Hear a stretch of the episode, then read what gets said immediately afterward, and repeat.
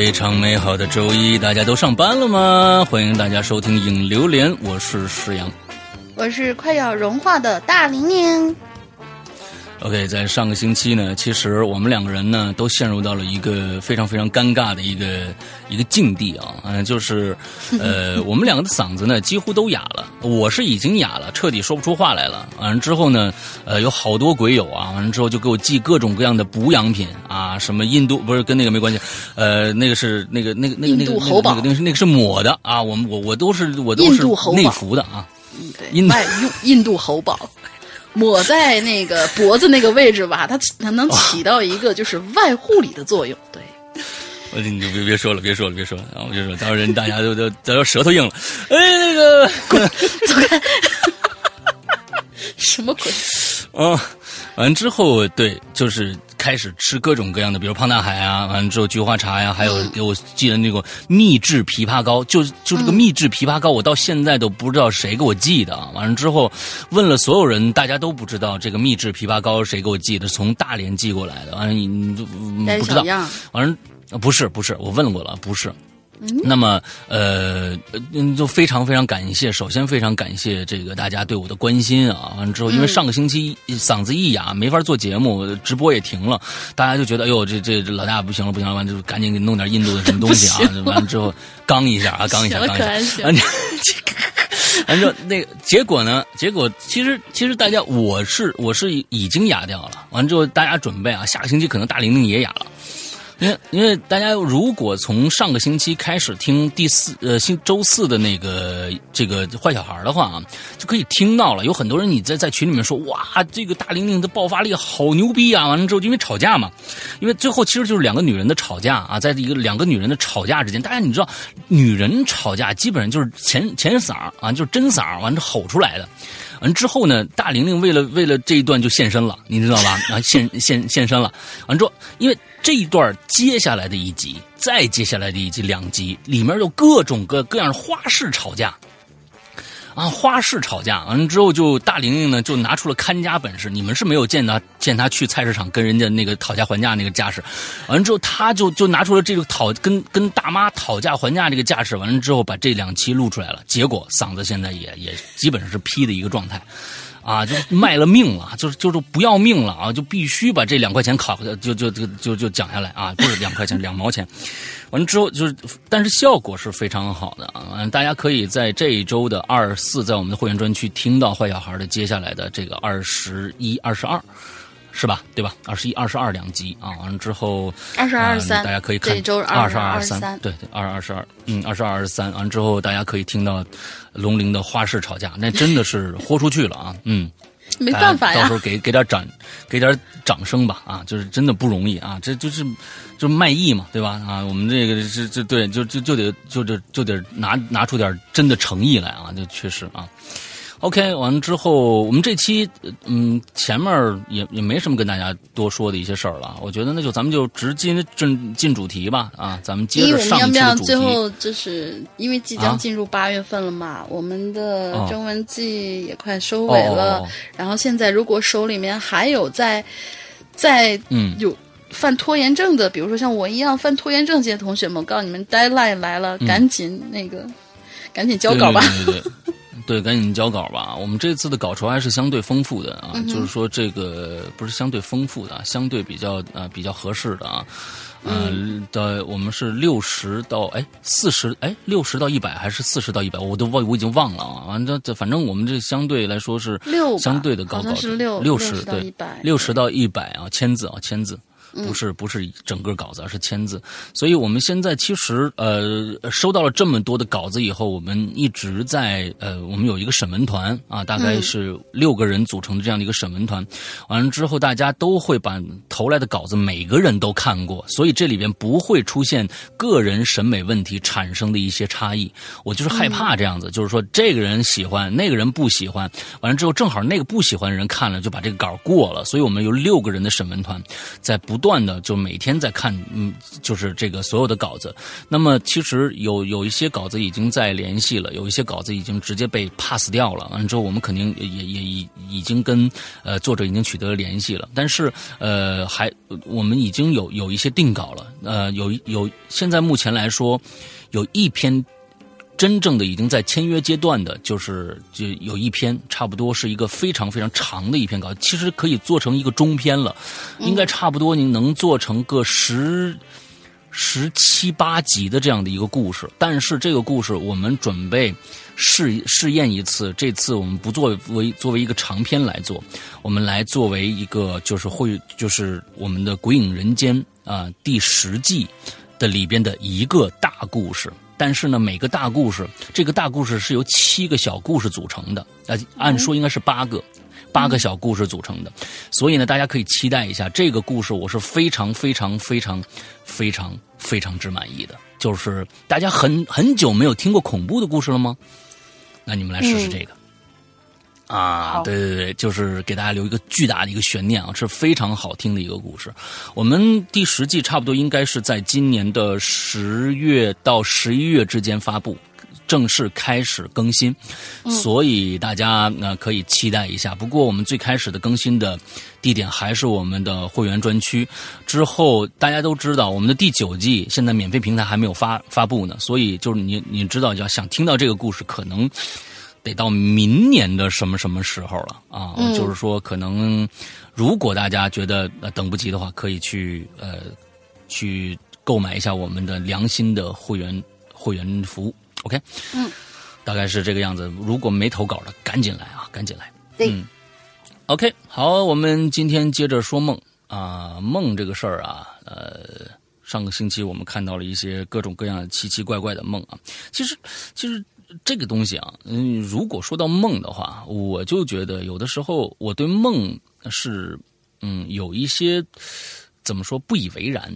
Why？就是说，嗯，就是因为你一说，因为我是一个做梦很少很少的人，当然我也有有有有这个生平有很恐怖的梦啊，有我做过也也做过很恐怖的梦，但是我是认为，就是说。梦与现实之间到底有多少关联？啊，比如说前几天，嗯，我已经分不清梦境和和现实了啊。就是在就在上个星期，上个星期的星期，我想想啊，星期二和一直到星期二到星期四之间这三天，嗯，呃，正好我我我老婆不在。他去他去 First 了，就是电影节了。完之后呢，我在家，我自己在家和和皮蛋在家啊，我们家狗每天在早上的时候，我都会发现，因为我那个我们家狗是这样子的，晚上在我们屋睡，呃，它是出不去外边的。我我们会有一个围栏给它围住，完了之后它是出不去外边的。完之后就在我们的屋子里边，因为它还小，怕咬东西。嗯，之后。每天早上的时候，我都会发现，在我们家进门的那个鞋柜的旁边有三双鞋在那儿放着，总会有一只鞋，是一个呃 cross 呃 cross 的鞋，凉鞋，那个鞋会放到这个整个大垫子的旁边的十厘米的地方，一连三天哦，放的非常非常的整齐，就是我每次都把它放回去，完了之后再。他就第二天早上，我就会发现他在旁边待着。之后，这个这个事儿呢，我是在星期四的晚上，因为星期四的晚上，这个因为连着三天了，我心里也犯嘀咕。我说皮蛋儿晚上去把它叼出来了，完了之后又我不知道啊，他因为经常去叼鞋嘛。啊，但是雕的也不是很频繁，但是每天雕的那个位置那么准确，那么正，我就觉得有点犯嘀咕。所以星期四的晚上的时候，我做了一个梦，跟鞋有关。哎哎，跟鞋有关，就是可能真的就是你白天想的一些事情，映射到了你的真实的这个晚上的这个梦境里边去啊。我就梦到了那双鞋呢，那双鞋是自己移过去的。而且呢，我为了验证这件事情，我还拿我的 Osmo 在旁边做了一个延时拍摄啊。最近玩 Osmo 是玩疯了，完了之后那个就就就梦境中还有我我支了个架子，把它放在那儿，完就感觉。但是当时我还自己在心里想，我说，哎，这个 Osmo 是没有夜视功能的，怎么办？那好，我给它留一个灯好了，完就留一个很暗的灯。完了之后，第二天我去看那一个，呃，这个这个。录像的时候，我就发现那个鞋自己往右平行，非常平滑的移过去了。之后，我我梦醒了以后，我说：“哎呀，你说我第一个想的是什么东西啊？你说我第一个想的是什么？就我想，如果梦能够录下来的话，我就可以把这段录像也录下来，完之后就发到群里面去给大家看。我想的第一件事情是这个。东方龙说：“你别做梦了。”啊，对对对对，所以就是就是很奇怪啊，就是这个这个事儿，呃，我我上个星期发生这么一件事儿，我也哎，我说这个事儿挺好玩的，所以，但是我只要梦境一掺入进来的话，我就觉得这个东西不是真的，就是它是假的，那么假的我就不会在意它。我我我会对梦境有这样的一个，虽然梦境里面有各种各样奇形怪状的一些奇遇啊，完之后，但是我就觉得可能。他又不是真的，所以就会觉得哎还好，对。所以这个事情后来破案了吗？没有破案，到现在不知道。就星期五就就没有发生这件事情了，到现在都没有发生这件事情。哎，对，对，反正就就就写每天哎出去了，哎出去了。嗯，不知道，我也无所谓啊。我我那天反正我看着鞋，我就给我我心里就说，我说哎。哎，哪位大哥？哪位大哥？这是你看咱们，我这这路过吧，路过我我我准备点东西。那个我这几天吃的盒饭呢，什么的，我争取剩点啊，争取剩点。我给酒喝不喝？我还跟他商量呢。嗯，行吧，行吧，下一个。来咱们咱们看看今天的鬼友吧啊。嗯，好。今天第一个排在第一个的是啊，我不念他这个一排乱码这名字啦，反正就是我们群里的王干娘，三群的王干娘。他怎么又改又改名了呢？他之前就是这个，可能注册的时候就是随便写了一串但是到了后来你给他起了这个外号以后，他就比如说像我们那个鬼影李荣浩，他他到到现在他为止他就叫李荣浩了。山哥大玲玲好，我王干娘又来留言啦。本期的主题是梦，我就讲一个发生在我初中时候的事儿吧。那是在初三下半学期一个很普通的晚上，我呢，如同往常一样，下了晚自习之后回到宿舍。因为面临升学，我们的晚自习是一直持续到夜里十一点的，所以在洗漱完之后，我很快就躺上床，不一会儿就睡着了。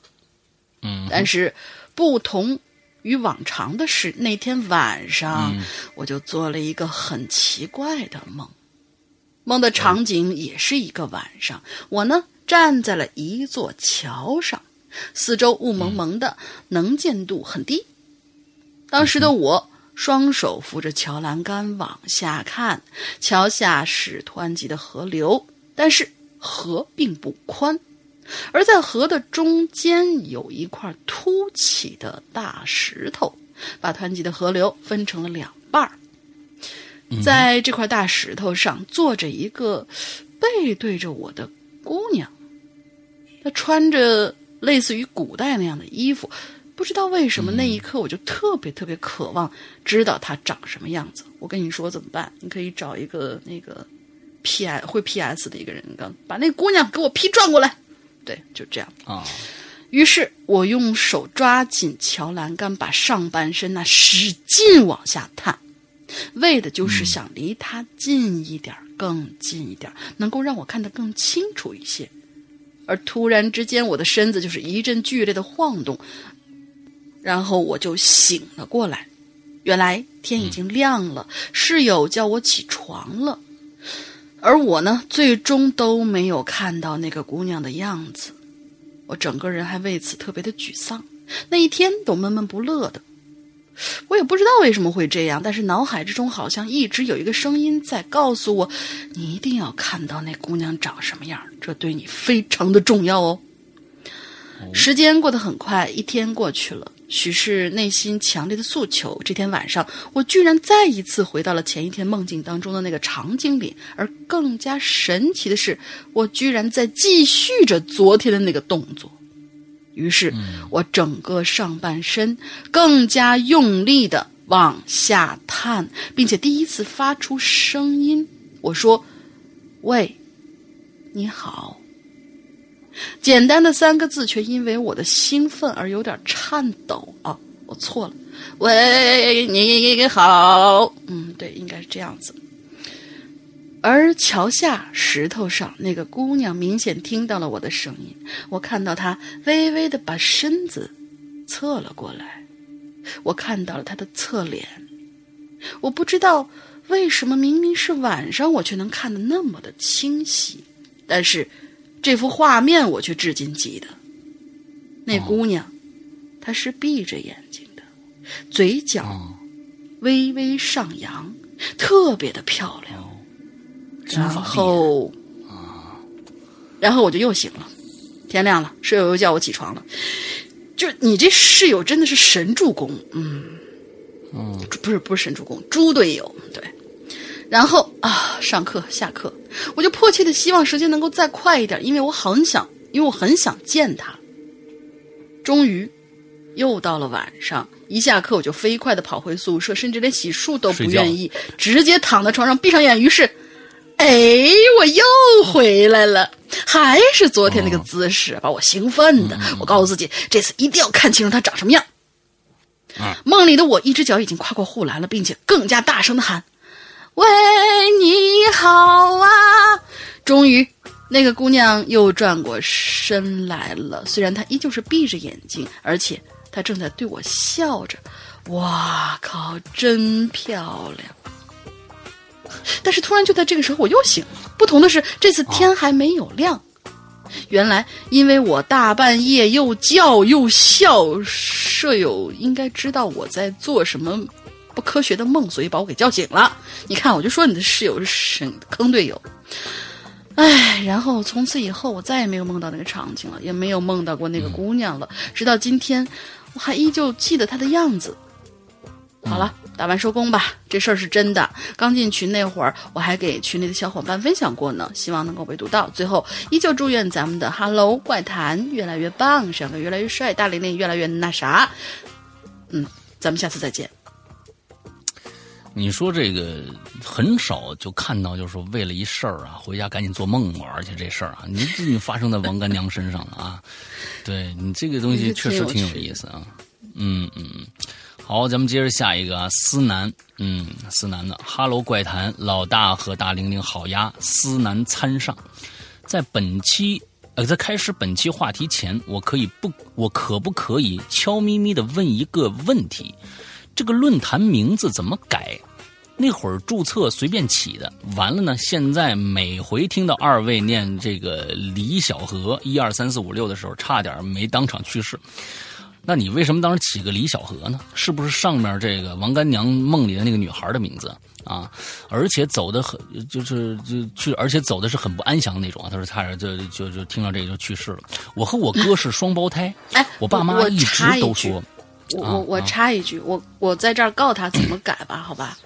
别到时候待会儿忘了，就是你进到论坛，然后你看到最上面那一排，比如说你叫李小河，不啦不啦不啦不啦，然后旁边有个在线，证明你现在在线。之后旁边有个切换马甲，在旁边有一个设置，你点到设置里边去，左边看左边那一排，什么修改头像啦、个人资料，你一直往下看，倒数第二行就是昵称。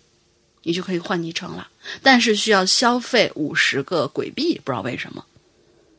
嗯啊，我们改名字还要消费鬼币？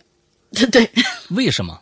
不知道。为什么？我们这个鬼币不是要钱的啊？啊，不要钱，不要钱，是我们这个，是是我们这个论坛里面这种比较基础的游戏币，对。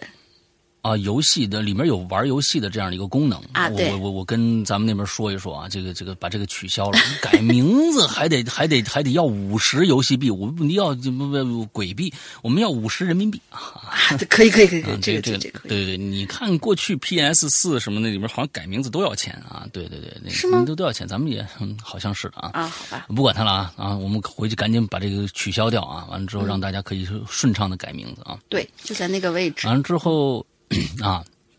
啊，接着讲啊。嗯，我和我哥是双胞胎，我爸妈呢一直都说我们哥俩呀是我太奶在另外一个世界买到他名下的啊，就买过来的啊。之所以这么说呢，就来源于我们出生前我妈做的一个啊梦。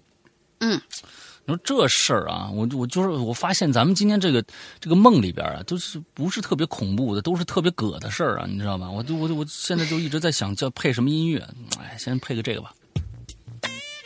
好。嗯，当年我爸呀刚把我妈带回家，那会儿啊正赶上清明，就呢一块儿去祭祖。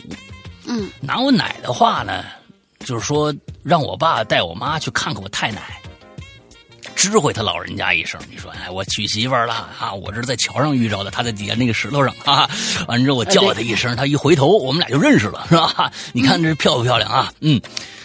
在烧纸钱的时候呢，我奶奶就一直对我太奶的墓碑啊，边烧边念叨说：“妈呀，小亮呢，这个给你带孙媳妇来了，你好好保佑他们小两口啊，赶紧生个大胖小子啊，给咱们老李家呀，这个续个香火什么的啊。”这说，因为我奶奶呢比较重男轻女，而我呢大伯呀连续三胎都是女儿。二伯呢还没结婚呢，我奶奶呢就把这个这个这个事儿啊，就是这这指望就放在我爹身上了。接着就清明当天晚上，那我妈呢就迷迷糊糊的，就好像听着有人喊她名字，她睁眼发现自己啊没躺在床上，而是钻在一条，呃，而是站在一条黄土小路之上，身边啊还一老太太。笑眯眯的看着他，给人的感觉是分外慈祥。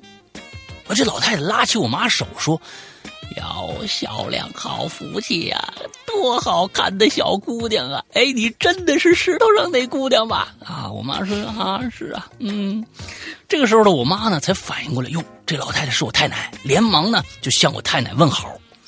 老太太笑眯眯的应着，然后拉着我妈呢就在这小路上朝前走。说什么带我妈去挑儿子？嗯，你看这个啊哪，能挑你这是啊？我妈呢正一头雾水呢，就发现小路前头熙熙攘攘的人头攒动，道路两旁有很多小摊子，像个小集市一样。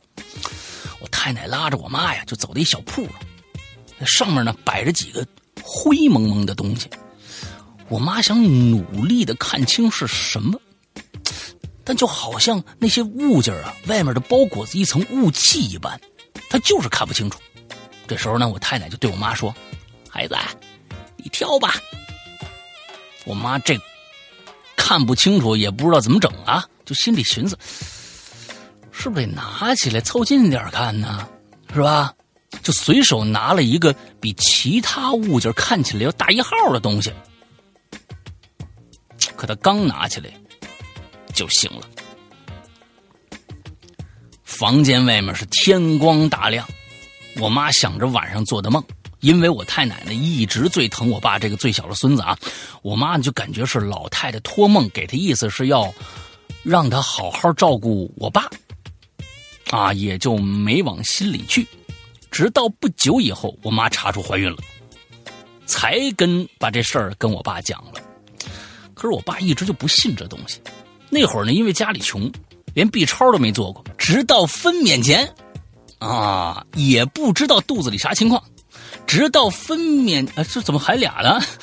幸亏啊，直到分娩前，家里都只准备了一个婴儿的衣服。后来临盆，医生把我哥拿出来以后，才发现我操，里边还有一个呢。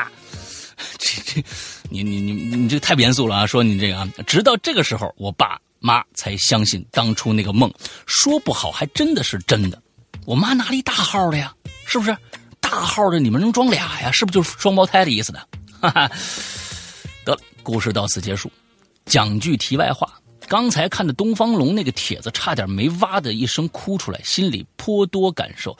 就像东方龙说的那样，哪怕我们前路有再多艰险，哦，这是他说的上上一期的那个那个话题，嗯，再多艰险不顺，古语云：心安即是归处。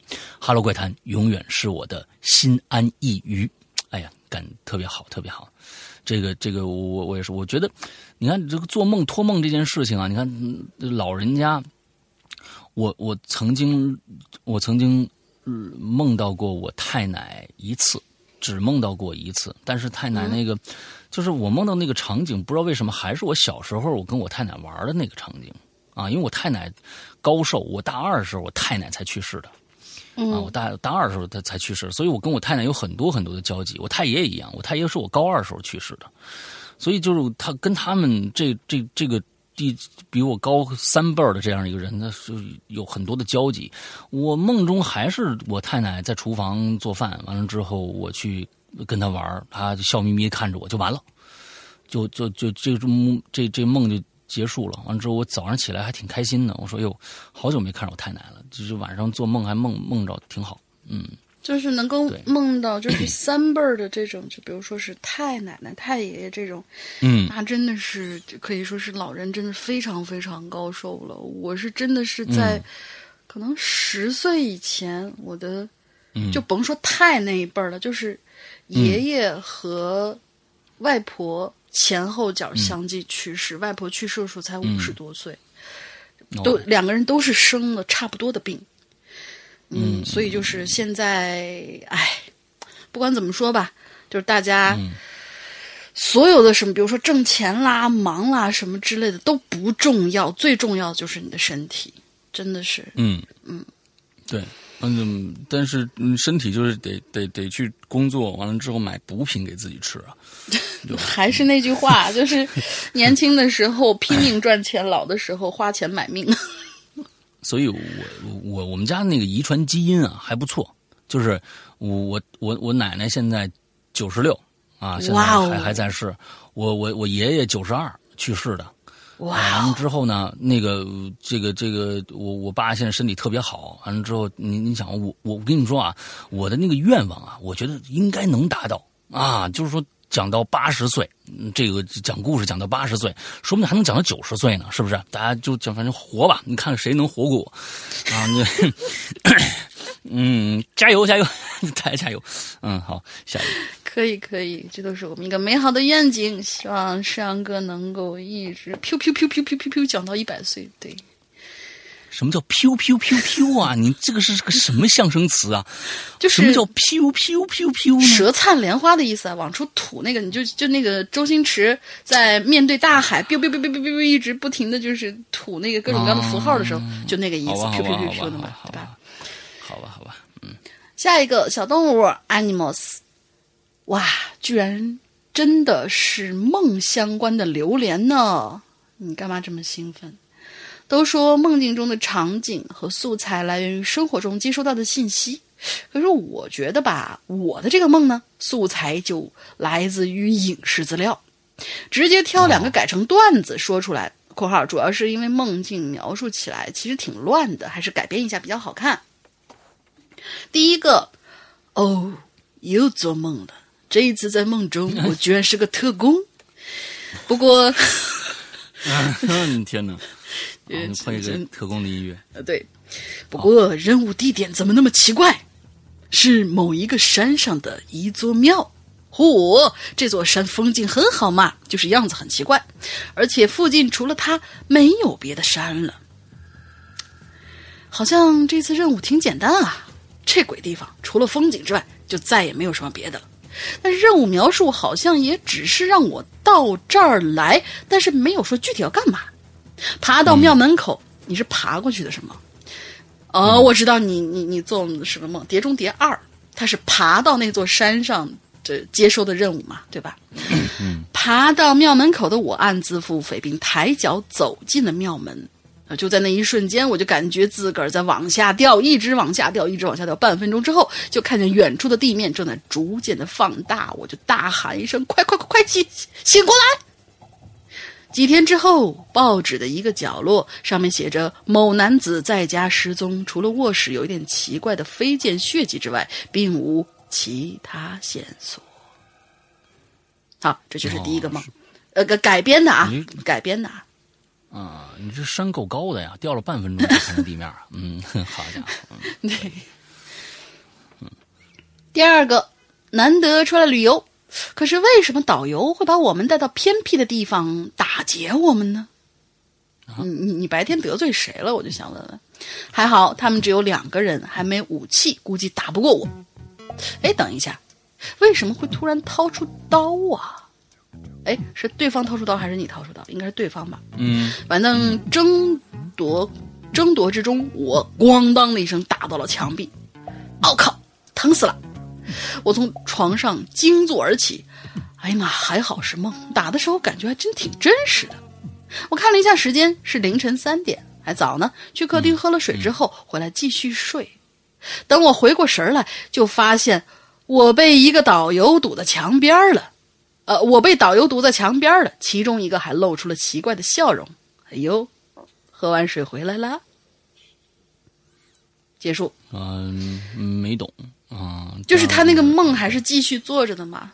就是继继续继续在做，而且就是继续被打劫，然后那个还是拿着刀说：“哟，你回来啦，掏钱，对，掏钱掏粮票，对。”然后他说：“P.S. 上期的引流连加进群密码加群了，怎么没得人理我呢？”诶，进群密码加群怎么没得人理你啊？哦，我觉得上个星期有可能是一个问题，就是因为我们管理这个进群的人呢，他不在现场。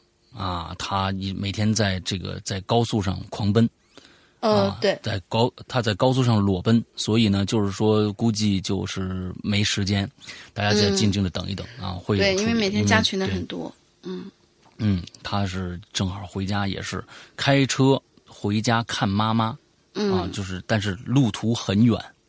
路途很远，多远我就不告诉你了。反正就是每天就是边玩边开，往回家开。完了之后估计这个信号什么的也会差一点。对你这个星期可以再加一下。嗯，啊，对对对，但在这儿我才还再再插一句啊，有很多人问啊，就是我们引流员该怎么样加入啊？特特别简单。呃，首先呢，你记住一个网址，这个网址呢是我们的 BBS 的论坛啊，这个网址是 BBS 点儿鬼影。全拼鬼影啊，club 就是俱乐部的意思，c l u b 点 net 一定记住点 net 不是点 com 啊，点 net 这样的一个网站，你就可以进去，完了注册成我们的这个用户之后，有一个专门的分区，就叫引留言。完进去以后，上面就会有这个。红色字体的那个那个帖子就是本期的留言，你别自己开一个帖子说事儿，你一定在我们本期留言下留言就 OK 了。我再说一遍，bbs 点儿鬼影全拼 club c l u b 点 net 这样的一个网站，大家就可以了啊。下一个叫宛如阿修罗。呃，山哥大玲玲二位主播好，我是 VIP 二群的宛如阿修罗。有一段时间没来留言了，看到这期主题，不由得想给大家讲一讲我最近的梦境。在以前的引留言中呢，曾经跟大家讲过，我在京郊啊买了一套房子，住进这套房子以后呢，曾发生过一系列的稀奇古怪的事我好像记得这个事儿，于是我就把它闲置了。啊，哇，你好有钱！今天春天呢，今年春天呢，我突然奇想，突发奇想。决定把它重新装修一下，自以为也算是换换风水了，重新开始。于是呢，欢天喜地的住进去。不过打那以后，我开始了连续数晚的奇异梦境。你看这开头就非常非常抓人啊！嗯，开头就非常抓人。好，咱们看看他的奇异梦境到底是啥。第一晚。哎，我其实对这种的叙述方式特别特别的喜欢，因为如果某一个电影或者电视剧出现第一晚或者第一个小时之类的这样的一个东西，你就会觉得它是在倒计时。嗯哼，倒计时，所以就是一个紧迫感一下就加出来了。对，好，第一晚有人敲门，开门一看。是一个五六岁模样的小女孩，穿着红色蓬蓬的公主裙，圆脸长发齐肩。她对我笑，小小的鼻梁呢先皱了起来，一副天真无邪的样子。她说：“姐姐，你可以帮我一个忙吗？”我说：“小朋友，你怎么了？”啊，我的拼图怎么也拼不好，妈妈回来会骂的。我就住在你们楼上，你帮我看看拼图可以吗？接着我就跟小女孩走到楼上去了。进了屋，我发现这是一个纯白色的房间。这房间正中啊，放着一张桌子，桌子上是空无一物。我就问了，我说：“小妹妹，你拼图呢？”这个时候，小女孩吃力的拖着一个硕大的口袋，从另一个房间里走出来了，走到我面前，打开口袋，将里边的东西全都倒在地上。可地上的东西是人体零落破败的肢体。他看着我，甜甜的笑，说：“姐姐，咱们快开始吧，时间不多了。”而我更奇怪，我居然蹲下身子，扒拉这些残破的肢体。我就问我说：“哎，这是胳膊，这个是身体，腿在这儿呢，怎么有这么多胳膊呀？这是几个人的呀？”这小女孩就蹲在我旁边说：“我也不记得了。”姐姐选好的，姐姐选好看的来。哦，好，姐姐选好看的拼就是了。可是我勉强的将这破碎的肢体在地上凑凑成一个人形，我就问这小女孩：“我说，哎，这好像差一只脚啊！哎，真的哎。”怪不得我一直拼不好呢！我一会儿告诉妈妈，让她把这脚配齐喽。谢谢姐姐啊！这小女孩就站起身来了，两只满是血污的小手习惯性的在身上擦了擦。我皱皱眉，我说：“哎呦，姑娘啊，你别往身上擦呀，多脏啊！”她淘气的吐了吐舌头：“哎呀，真是的，这早上我穿的是白裙子。” 现在变成红的了。我看着他，我说：“呃，那那那姐姐回家了啊。”我就起了身。小女孩送我出门，乖巧的对我说：“姐姐，等我凑齐了，咱们再一块玩啊。”我点了点头，伸手想摸摸她的长发，她灵巧的一闪，躲开了。你的手也脏了，你忘了吗？接着我转身下了楼，小女孩又在我身后叫我：“姐姐，你再来的时候，记得带瓶胶水咱们把它粘起来，一定要记得啊！”姐姐再见。第一夜的梦境仿佛就到这儿就结束了。醒来的时候，我愣了半天。梦里那个我到底是谁呀？难不成是我分裂出来的第 N 种人格吗？然而，第二个古怪念头又涌出来了：到底什么样的胶水才能把人破碎的身体粘起来呢？要不要先试试五零二呢？受字数限制，先讲到这儿。其他的梦境有机会再说。祝二位主播心仪、喜乐、安康。这故事挺恐怖的。对，这故事挺恐怖的。我是觉得，呃，你要是有时间。我咱们来一期在人间，呃，不是，咱咱们现在叫奇了怪了啊。嗯。啊，在人间咱们改名叫奇了怪了。那咱们来一集奇了怪了，多好啊！就你把这个整个的你在那个屋子里边的一些怪事儿，完了之后，还有这个做的梦什么这些东西，能系统给我们说一说，也挺好的啊。或者说这样，比如说你这一次是挖了一个坑嘛，然后还有续集，但是我们下一次在做梦境的时候，可能都不知道什么时候了。那么你就可以在下一期无视主题到底是什么，然后继续写你的第二页，这样我们会破格去读的。对，可以，你你可以学学上次君宇留他那个日本游记的那种方式。嗯嗯嗯嗯，好，来吧，下一个有脚幻野。对，有脚幻野同学，对。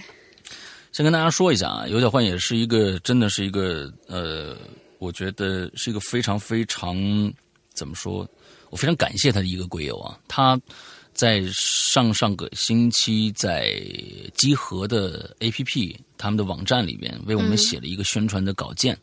啊，给我们写了一个宣传的稿件，完了之后，把我们从最开始到现在的一个历程，把我们的这个呃节目的介绍，还有我们的一些音频的小片段啊，都发上去了。完了之后，我们也看到了很多的回帖的人，我们也看到了我们很多的不足，之后我们存在的一些问题啊，非常非常的感谢有脚换也来做这件事情，非常感谢。好，嗯，来，我也很感谢他，因为他至少提供过两次质量都非常不错的怪。藏，所以我希望这一次有脚换也，如果有空的话，还可以抓紧机会参加我们这一次征文大赛。嗯嗯，文笔是不错的。嗯，他说梦可能是现实与虚幻的桥梁，或者是空间与空间的对接，又或者只是灵魂的一时贪玩儿。而人类对梦的认知，恐怕也就和梦本身一样，虚虚实实，如梦如幻。如同行驶于夜晚湖泊中央的一叶孤舟，神秘而又充满未知。我自然也不清楚梦的真正含义，但我认为梦可以传递能量。而至于梦该如何去解析，这就取决于你个人的思想和心态了，而不是取决于周公啊什么之类的，弗洛伊德啦之类的。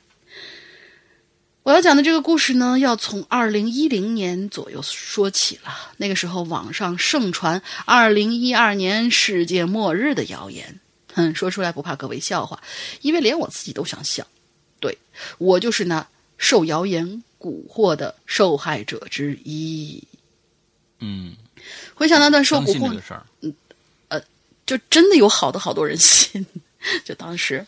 嗯，就呃就就是我我在这儿简短的举个例子啊，就比如说我有一个之前的有一个同事，他在我的印象当中是一个特别特别特别理性的一个人，然后他就说哟这个万一到时候真的有这一天该怎么办呀？于是他就跟他女朋友说，哎，要不然就是咱们什么什么十二月三十一号，还是哎当时是十二月是三十一号吧，还是二十几号？这个世界末日，如果那天第二天早上的话，一切如常的话，那我们第二天就去登记结婚，然后还还答应了。结果他真的就选择了那天登记结婚，不是开玩笑的。我我跟你们说啊，嗯，就是就就说这样的话的这个人啊，我就是最看不上的，居心叵测是吗？对啊，就是你你啊，世界末日你熬过了，我就我我我反正也就这样了，我就跟你结婚。就听到这句话的时候，我都我都觉得，你要要我的话，世界末日马上到了，咱们俩赶紧结婚吧。有几天，咱们过几天幸福生活，这才是正常的一个。什么叫如果世世界末日没来，咱们俩就结婚？这这思路都是不对的。对你就是赶紧表白吧，赶紧就就就就就是这种人，我就特别那个那个看不上，你知道吧？就是我就是我身边反正我当时想的特别简单。我我九九年还有世界末日呢，二零一一二年还有世界末日。完了之后我说随便啊，反正又不是我一个人死啊，这更黑暗，好吧？对，反正又不是我一个人死，我怕他有什么用呢？我听到了一个，就是一个一一个天蝎座鄙视另外一个天蝎座，对，这是你们两个人，那也是天蝎座是吧？对。那那绝对不是我们天蝎座干的事儿，我告诉你，要我们我们基本上我们就是赶紧说，这这这赶紧过幸福生活吧。你这好好家伙还得等熬熬什么劲呢？我 我要是女方要是女方是那个什么，我我才不等你呢。我现在赶紧找一个我我另外喜欢的一个，我赶紧跟他表白。人家对方要是同意了，我们我们先结婚了，还谁还等你呀？对吧？嗯，那，好吧。嗯，他说回想那段就是有脚换牙，回想那段受蛊惑的日子，真是不知道自己怎么熬的。整日是茶不思来，饭不想，变得沉默寡言，工作也是频频出错。要是用失魂落魄这四个字来形容我，那真是恰当不过了。当时我的心理情况相当糟糕，甚至想过用自杀来解脱。记得有这么有这么严重吗？我真的是拿它当段子来，尤其是。二零一二那个电影拍出来以后，就哇，真的有那一天来临的话，那真是不枉此生的一种感觉了。也就嗯，记得有一天我洗完脸，呆呆的看着镜中的自己，这是一张熟悉而又陌生的脸，印堂发黑，双眼布满血丝，充满着憔悴。再仔细看看身后，好像有一团黑色的雾气在翻腾。我揉揉眼睛，发现那团雾气已经不在了。现在回想起来，应该是那种身聚集在身上的负能量吧。也就是从那天起，我发现自己的梦啊出现了问题。梦境里的情况其实并不可怕，而是会出现一些许久未见的朋友，又或者是平日里来往频繁的同事，只是他们的身上也都包裹着一层黑色的雾气。后来我察觉到了一件事情：只要是在我梦里出现过的人，不久之后都会受不同程度的伤，从小小的擦伤到摔伤、割伤、骨折等等等等。而最严重的一次，我梦见一位已经退休了的老领导，而第二天我就得到了他被检查出癌症的噩耗。哇！哦，我开始失眠了，我开始畏惧睡觉，害怕在梦境里遇到谁。我是真的不想让任何人受伤啊。嗯，某一天的下午，我所在部门的另外四名同事收到了公司发放的疗养通知单。嗯，疗养。而我进公司未满四年，所以不能一同前往。呃，应该是出于团建的那种，嗯，那种东西吧。但是对于我来说，清闲的疗养。可能只会加剧心理疾病的恶化。看着他们一个个兴高采烈的样子，我只是悄悄的退出了房门。又是一个漆黑寂静的午夜，但是那天晚上我居然睡着了。而就在这个时候，一阵尖锐的耳鸣声在我脑中响起来，吵得我无法入睡，吵得我头痛欲裂，但是无法动弹，也无法醒过来。经过一番挣扎，我终于把眼睛勉强睁开了一条缝儿。我看到眼前是熟悉的吊灯，它正散发着像阳光一样温暖的黄色灯光，瞬间驱散了恐惧感。可是，我却隐约觉得身边有些异样的感觉，转动了一下眼珠。原来这种异样感正来自于正齐刷刷的并排站在我床边的四个人，而他们就是，而他们就是我那四位同事，他们正表情木讷，双眼无神，正低头看着我，就像是在跟一具遗体告别一般。忽然之间，我发现他们身后还有一团。鬼魅的黑气正在不断的扭曲翻腾，他好像在刻意等着我注意到他似的。时机一到，他就开始迅速变大，然后如同排山倒海的海啸朝我的方向就扑了过来。我一声惊呼，从床上弹坐起来，重重的喘着粗气，心跳不停的，心脏不停的狂跳着。我在想，难道这个梦会预示着一个月之后他们的集体出行会遇到意外吗？看到这儿，各位可能会说：“去庙里看看吧，或者用一些玄学的方式解决一下。”但是我始终认为，欲求人先自救。我也意识到不能再这么颓废、萎靡下去。如果事情继续发展，我可能都看不到二零一二的末日，就先迎来了仅属于自己的末日了，就是自己把自己吓死了嘛。其实就是啊，对对对。自我治疗的方式其实非常简单，那就是以彼之道还施彼身。我通过网络学习了一些科学知识，把那些造谣的混蛋怼得一个个气急败坏。看着他们破口大骂或者哑口无言的样子，我的心中真是有说不出的痛快。然后我又找到了很多歌词积极向上，呃，歌词积极向上、节奏激烈的摇滚乐，帮助驱散负面的情绪。千万别听曼森啊！看科幻作品、灵异故事。扩展我对世界的想象与认知，大概过了半年之后，基本恢复到以前的状态了，而我也就再也没有看到过那团黑雾了。当然，我的同事们现在一切安好。那个被查出癌症的老领导，治疗效果很好，到现在还好好的。经过那次磨难，我的确成长了很多。懂得去从阴阳两面去看待事物，学会了感恩所有对我哪怕只是有一丝丝帮助的人或者事。嗯，OK，就此停笔。最后跟老大和大玲玲说一下，征文我就不参加了，我弄死你哦！在下文笔不佳，我我再弄死你一次，尚在学习当当中。如果以后写的文章有幸被用到，那是我的荣幸；用不到，那就是对我的鞭策吧。还有，老大安利稿应该已经快要发布了。这是他在那个没没没写之前啊，对对对，就写了这篇文章。对对，呃，那个大家可以去集合去翻一翻他们那个就是帖子啊，里面有咱们这个。呃，我觉得这里边有一点我是认同的，就是说，嗯，如果梦境照进现实以后。这样的一个恐惧感是，我觉得应该是谁都无法控制的。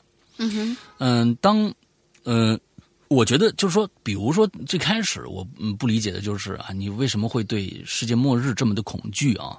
嗯，这个可能我没有办法去去感同身受。但是如果你在梦境当中，这其实这些八竿子打不着的，并不是说我梦到二零一二，我每天晚上就做的是这个天崩地裂的梦啊，我我的无处可逃的梦，而是梦到了一些同事，梦到这些同事以后，他又这个是同事的身上又发生了那么多不好的事情，擦伤啊，还有检查出癌症啊，这些事情，我难免不会把这些事情，就是说这人嘛。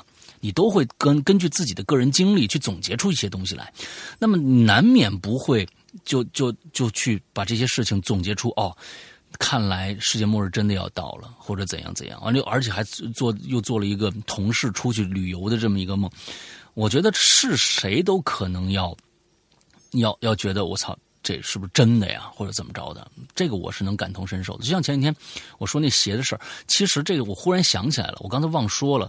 其实那个鞋的事儿，是我我最后怎么样就会会觉得他这个这个事儿怎么那么的蹊跷，或者怎么着？嗯，是因为我们家狗。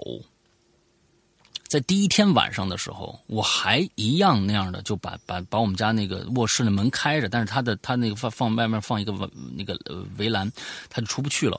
那他那天晚平时都是，呃，到了晚上我睡觉，他就趴在我身边，就是这个床床边上，他就睡了。那天晚上不知道为什么，嗯，他一直在看。他一直在看围栏的方向，看围栏外边的情况。他一直就非常认真的看，有的时候会折返回来看我两下，再再翻回去看。所以我会觉得我你在看什么？完我也跟着他看。我说外面没东西啊。我说皮蛋你看什么呢？完之后我就带他出去，我就我就开着灯。我说我我就带着出去。我说你看外面什么都没有吧？结果第二天早上我就发现了这只鞋，放在了旁边。那我就会觉得哎。这个是不是呃什么？我当时我在想啊，他肯定是自自己玩的。当第二天早上我又看到这双鞋在旁边放着的时候，当时你们就就不管是什么人都会有或多或少或少的这种一一些联想。当第三天的时候，那就会在心里种下一个非常非常不安的一个种子。那么也就促使我晚上第星期四的晚上，我做了那个梦。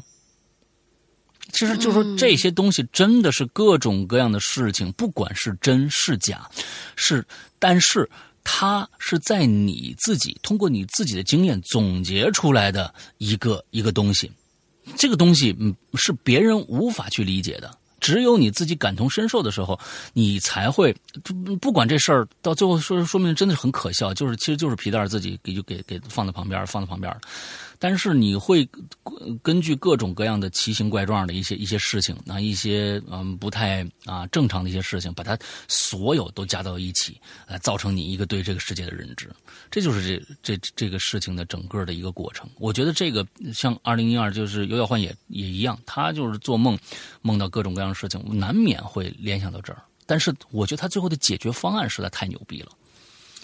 我没想到他会以这样的一个一般的人，我觉得他是一个非常敏感的一个孩子。另外一个呢，就是说他是一个非常不信命，完了之后拼搏精神极其强的这么一个孩子。要不然他不会就会就就是说他开始那么信二零一二，他不会想到我就去看一些什么书，我首先要要看这些书，首先要反驳自己。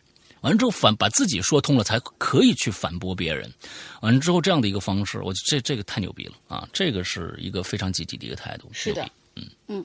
好，接着下面啊，拧牛年，我天呐，这个还还还挺牛逼啊！拧牛年其实就是拧榴莲啊，它其实是拧拧就是拧东西的拧，牛呢是牛羊的牛，年记住这个名字啊！如果下次我们拧榴莲还要改名字的话，可能就改成这个了。拧牛年啊！我天，他是在把我们带偏，你知道吗？我们以后就说引榴莲，就说成引牛年啊。上一个账号因为时时间太长了，没没上被冻结了。在用邮箱验证找回的时候，本网站说已发验证邮箱，但是邮箱里一直没收到。如此往复验证了四五天，重新注册了一个账号了事。对，其实我们那个邮箱邮箱回复那个功能其实是一个虚设的功能。啊，我就就是对，就是没有这么个功能啊！跟大家说，不要再不要再再发邮件验证了。就是其实你最好的办法，最好的办法就是把你的这个，就是或者是你的账号，或就是你的名字或者什么之类的，提供给我们的，比如说英子姐啦，或者说是我们的群管，然后让他找 BBS 的我们的旋转同学给你重置密码，然后你就能上去了。嗯，这是一个最直接、最快捷的方法。OK。啊，尹流年同学呢是一个船员，常常航行在太平洋上。太平洋广阔无边啊，一连几天碰不到船都是稀松平常的事情。所以在驾驶台值班的时候啊，不像在沿海航行那样时刻高度集中啊，精神高度集中。船舶航行的时候呢，我的值班时间是每天的三点三十分到早上的七点三十分。嗯，完了，从从下午的下午的三点三十分，又到晚上的七点三十分。晚上值班驾驶台呢要关闭所有灯，只有这个助航仪的这个发出的光。这天晚上呢，我和一个上呃，我和上一个人交完班，坐在椅子上犯困。船呢顺着航线航行，外面是阴天，整个洋面上啊，只有我们一条船在航行。这航海面是静悄悄的。我迷迷糊糊的时候呢，就感觉到有个人呢进了驾驶台的这个海图室。这个船舶驾驶员是查海图、定船位、看航向的地方啊。这个海图室是干这么一个用的。嗯。那么，呃，这个我以为是和我一起值班的这个值班水手啊，我随口问了一句。但水手呢，也在角落里迷糊着。我以为是错觉，但还是起身去海图室了。啊，就是说，他觉得是他的值班水手啊。之后他就问了一句，但是他发现这水手啊在旁边睡觉呢。嗯，他以为是错觉，但他还是起身去了海图室，里边没人，心想顺便定个位吧。一定位发现，这航线不对呀，本来是直线航行。怎么突然从前面的位置开始往右转了好大一个角度啊？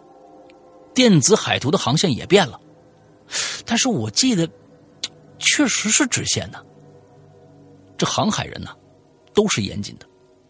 我查看了航航次计划，重新比对航线，确实是直线。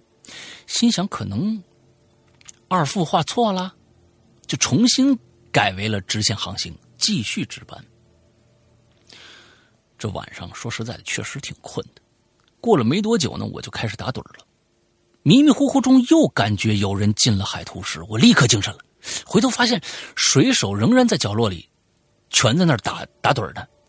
我就又进了海图室，发现海图上的航线又改了。嗯，此刻我心已经很毛了，我心下一横啊，我就把那熟睡的这个水手啊，呃，我就把那水熟睡的水手给叫起来了。调整这个船舶，朝着改向后的方向航行过去，航行了大概一个小时。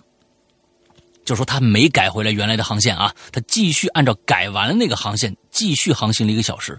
嗯，突然，雷达上出现了十二个同心圆的回波。同行们应该知道，这是发现了 SART 回波了。就是说，这个设备是船舶遇险沉没后随身携带的求救设备，可以在过往这个船舶的雷达上显示十二个同心圆，一圈套一圈，一圈比一圈大。那个时候，天已经亮了，拿起望远镜，我就发现，在船舶正前方有一个很醒目的橙黄色的救生筏。不过，故事到这儿完了啊，他没往下写。我我我不知道这个写法到最后这个地方是一个开放式结尾，说啊，不过，呃，还有后面的事情发生。完了之后，呃，他可能还会再写一期，还是说不过很遗憾，上面的所有人都已经去世了。有可能是我估计有可能是后者，因为这样的话，是不是才能够引出他当天晚上去这个海图史的那个灵魂、那个能量？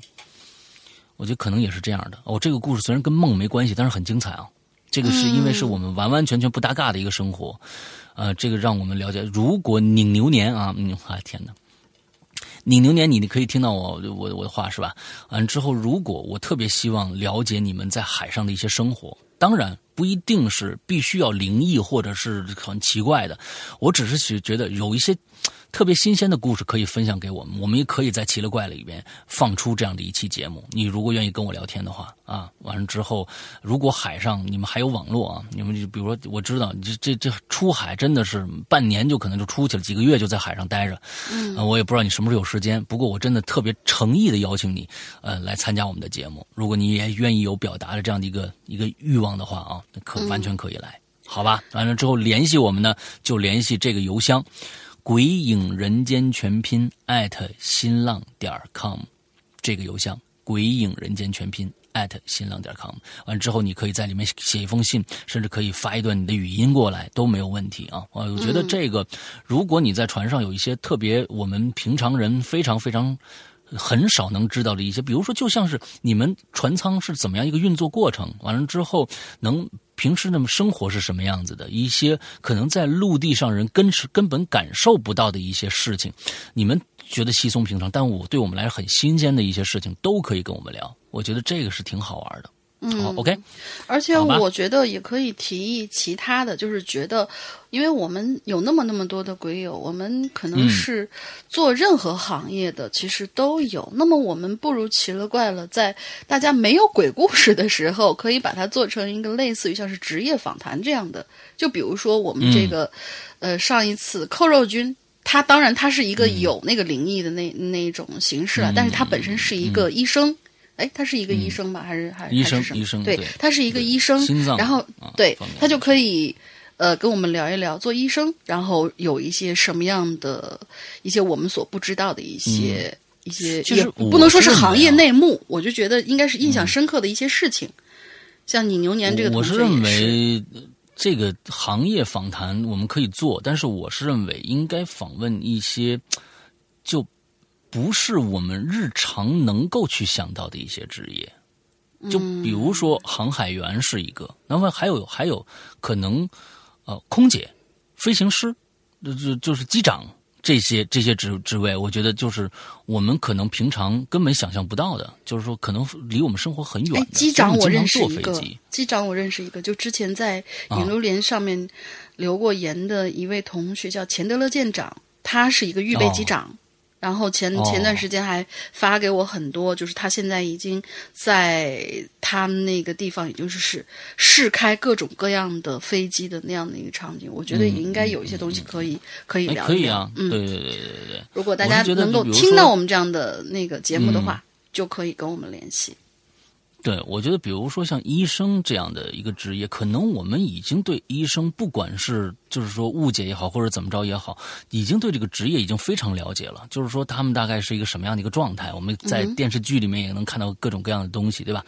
所以，我是觉得有一些职业啊，应该，甚至我是认为，比如说，其实这些这些职位在我们身边，每天都在我们身边，但是我们看不到他们。比如说晚上的。环卫工作者，嗯，这个我觉得特别牛逼。就是环卫工作者，我们每天都在受他们的福利，但我们看不到他，因为你起来的时候，人家早就下班了，啊，人都是半夜三四点才上班呢，而且啊，特别的辛苦，而且收入其实很少。嗯嗯，呃，有些地方还行，有些地方还行，但是就是说，你像有一些现在国全国都在说，也不是说全国吧，就是一线城市都在说垃圾分类这件事情。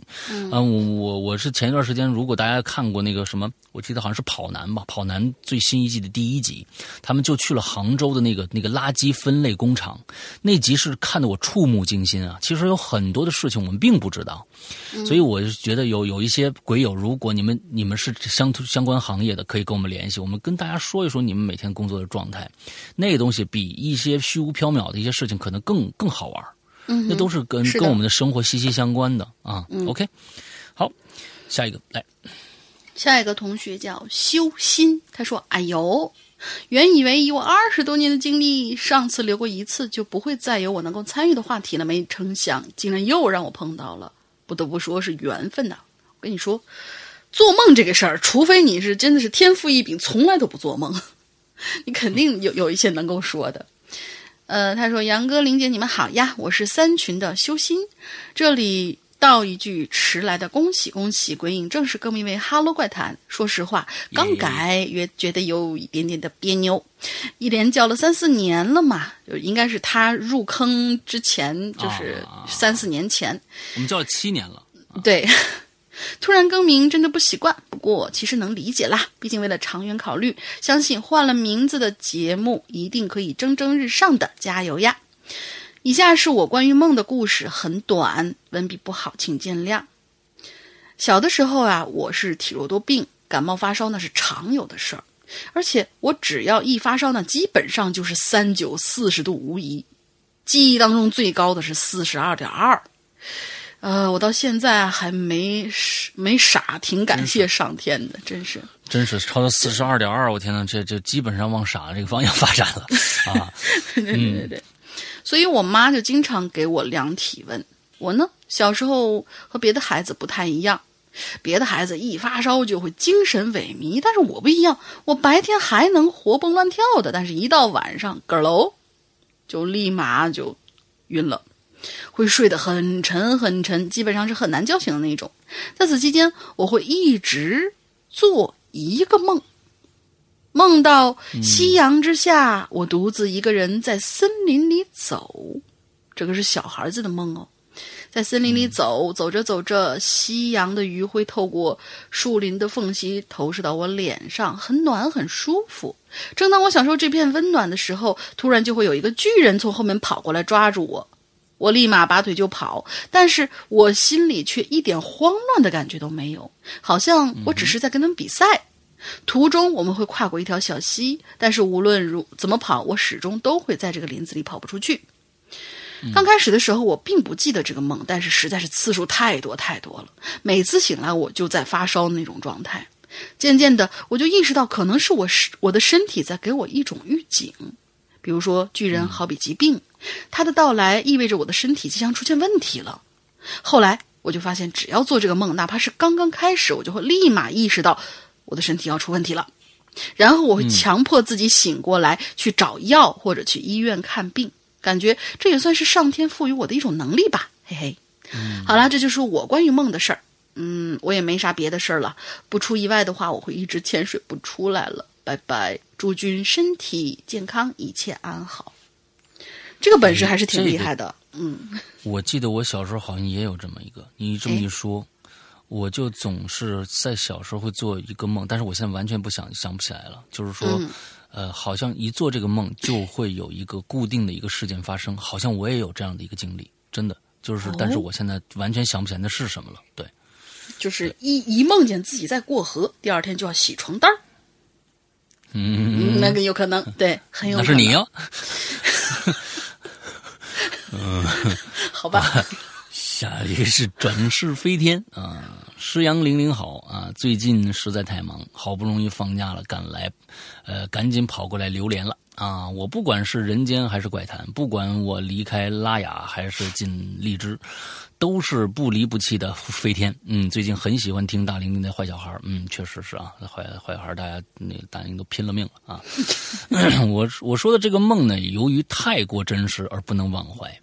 都说没有见过的东西是梦不到的，我不光在没有见过的情况下梦到了，而且还有比较清晰的细节。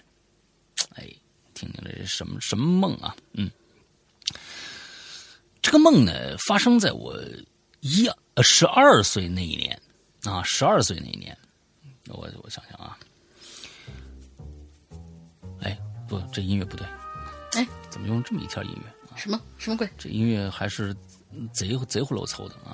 这这个配大玲玲是比较好的。哎，配这一条。Why？这个梦啊，发生在我十二年那那十二岁那一年。我从小是长在北京机关大院，父母特别忙，我几乎是放养长大的。从小从小呢，家长呢都没有专门带我外出游玩过，很少出远门。不看电视的我呢，却。梦到像电视剧中的场景与内容，最不可思议的是这个梦，整个都带颜色。谁谁做梦是黑白的呀？梦应该是有颜色的吧？啊，我真是没见过有几个梦是黑白的那种。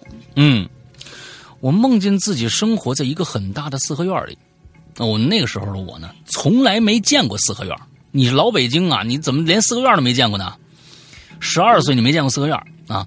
院中种着高大的 老槐树，四周呢有方形的长廊。梦中的我，不知道是哪个年代的女孩，特别的淘气，总是偷偷跑到外边玩。我还记得四合院大门的样子，两扇红色大门中间有很大的门环。梦中我的父亲是一个岁数很大、留着胡子的男人。穿着棕色的缎子的外衣，当我偷偷溜跑出去玩的时候呢，我梦中的父亲会拄着拐杖在后边冲着我大喊说：“姑娘大了不能出门啊！”梦中的世界太过真实了，红色的城墙、卖买东西、卖东西的小贩，还有石头铺成的街道。我跑出去玩，好像是想见个人一个和我差不多大的男孩这个男孩呢，腰间带着一块玉佩，却怎么也看不清他的脸。男孩呢，也是偷跑出来玩的，但是他似乎有什么非常重要的事儿不能再出来了，问我愿不愿意以后跟他走。在梦里头，我是拒绝的，我伤心的和他分别了。可没过几天。第二次的梦的内容居然跟上一个梦接上了。我看到许多穿着一样服装的男人呢，在路边呢打那个大木桩子。我好奇的问一个正在干活的男人：“我说你干嘛呢？”男人就说：“这条街呀，要铺白帐子，皇帝要从这儿过，不让老百姓看。”我接着就问了：“我说你你见过皇帝吗？他长什么样啊？”男人神秘的指着后边说：“你看见那那小山坡上的白帐子了吗？我告诉你啊，那儿有一小洞，你能到那旁边偷偷看看。”后来我还真去了，我看到了皇帝的队伍缓缓从街道中间经过，皇家轿子前后簇拥着人，但是不多。我看到皇帝下轿，似乎去接什么人了。总之，梦里的一切特别像古代什么人的记忆钻进我的脑袋里了。这个梦最奇怪的地方是可以接上。最后一次，我梦到我穿着很好看的华丽衣服，好像是长大了一点。我本人，我是为了躲避什么人，跑上了一个什么门楼，躲在二二层红楼。一个很粗大的红柱子后边，那第一个梦里的那个戴玉佩的男人呢，在楼下到处找我。他这次穿的衣服完全不同，很华丽。他一边寻找，一边从楼上、楼下穿过。我躲在柱子后边，哭得撕心裂肺，那种舍不得让梦里的我心疼不已。从梦中哭醒，发现枕头已经全部哭湿了。少年时的我还不懂得人世间的悲苦，却莫名其妙的在这个奇怪的梦中心碎。难道我想可能是难过啊？难不是难过啊？难难过。嗯，我很想，我想可能是很在意那个男人吧。梦里的故事似乎有点俗，但是呢，都是我在没有接触过相关影视的时候真实梦到的。后来长大了，看到电视，才发现这个梦太过真实，太不简单了。后来我曾经在北京皇城根周围找过梦中那个四合院，却始终无果。梦里的故事太长，许多情节呢被删减了，但绝对真实。呃，大玲玲曾经在老大直播里提议让我参加在人间，我考虑我的顾虑是经历诡异的事情很多，但是没有其他嘉宾经历的那么奇幻。可是我又固执的喜，嗯。可是我又固执的只想分享真实的东西，怕不吸引人。其实我从小除了鬼打墙，其他类似的奇怪事事件我都经历过，那还那那还不那都可以说说。尤其是从小到现在，我一直经历着一个关于灵魂离开身体的奇神奇经历，非常复杂。那你还说没有人家奇怪、奇幻？你这够奇幻的了。嗯，而且没有找到别人同样的经历。这也是为什么我会关注像《怪谈》这类节目的原因。历史上想证明灵魂存在的哲学家都失败了。灵魂不是一个实体，很难让人们感受和体验。这也是我一直迷惑与迷茫。呃，没有体验与经历的人是不可能理解的。他们只觉得我疯了。如果《怪谈》有需要，也可以分享，来吧，你就来吧啊。嗯，好了，榴莲结束，准备收拾行李，过几天自驾去内蒙，想去这个狼图腾里的这个乌拉盖草原看看。我可是老司机呢，谢西西老大，玲玲安好，你们的声音会与我同在。那么前几天那个，这个这个播客节，你为什么没有来呢？对不对？你也在北京是吧？我看看看这个小小姑娘到底长什么样啊？嗯嗯，好，OK，你你就来吧。好吧，跟我约个时间，咱们就开始啊。是的，行，下一个接着来。下一个很久没见的深海雷音，Hello Hello，怪谈的二位主播好呀！我好像潜水太久了，而且一直没有遇到适合自己的话题来留连。之所以独自呆呆那一期，呃，之前独自呆呆那一期本来是想写点啥的，但是忙于赶稿就没写成。这一次主题是梦，正好我之前做过不少奇怪的梦，在这里先挑两个。讲一讲，我从小到大搬过很多次家，当然搬家呀并不稀奇，只是有那么一段时间，我总是梦到自己搬回了以前的房子，而且不管是哪个房子，都有一个共同点，那就是房门都有问题，要么就是锁坏了，要么就是原本的防盗门变成了满是裂缝的木门。嗯，那我觉得你应该是一个很没有安全感的人。总之，房门是永远都关不好的。有一次，我甚至梦到防盗门的高度只到成年人的脖子，那是厕所，根本就起不到门的作用。楼道里还总有人经过，每个人都怀着难以揣测的眼神儿往我家看，肯定是厕所。我呢，曾经读过有关心理学的文章，说这种梦啊，多半意味着没有安全感。哈，也许是真的吧。梦里的我确实一直都感到很不安，而这种不安在后来的一次梦当中彻底释放了出来。哦梦里，我从沉睡中醒来，就是在梦里醒来，感觉头很沉。过了一会儿，才发现自己被倒挂在了天花板上。上辈子是个蜘蛛精，具体是怎么挂的不记得了。反正我费了半天劲儿才爬下来。随后我就意识到家里好像还有一个人，是个男的。现实中我不知道这个人是谁，但是在梦里，我莫名其妙的就觉得这人应该是我的亲戚。但是我们闹过矛盾，属于特别仇恨，见面就吵的那一种，所以我推测应该是他呀，把我给挂在了天花板上，然后我就跟他吵起来，内容不记得了。总之我很生气，吵了一会儿，他就摔门而出了。就在我怒气还没消的时候，忽然又从门外走进来一个男的，自称跟我是熟人，但是我却不认识他。他跟我说了几句寒暄的话。但是没过一会儿，他的神色就开始不对劲儿，先是眼神直勾勾的看着我，接着就开始笑，毫无原因，大睁着眼睛，咧着嘴傻笑，而且一边笑一边就朝我走过来了。我觉得他好像不太正常，本能的退回卧室，想锁门然后报警。而当我锁上门的时候，那个人就开始砸门，边砸门边戏谑的喊着：“出来呀，你出来呀！”我没搭理他，正要拿手机，客厅里头忽然就传出了一阵砸东西的声音，估计那个人是要发疯了。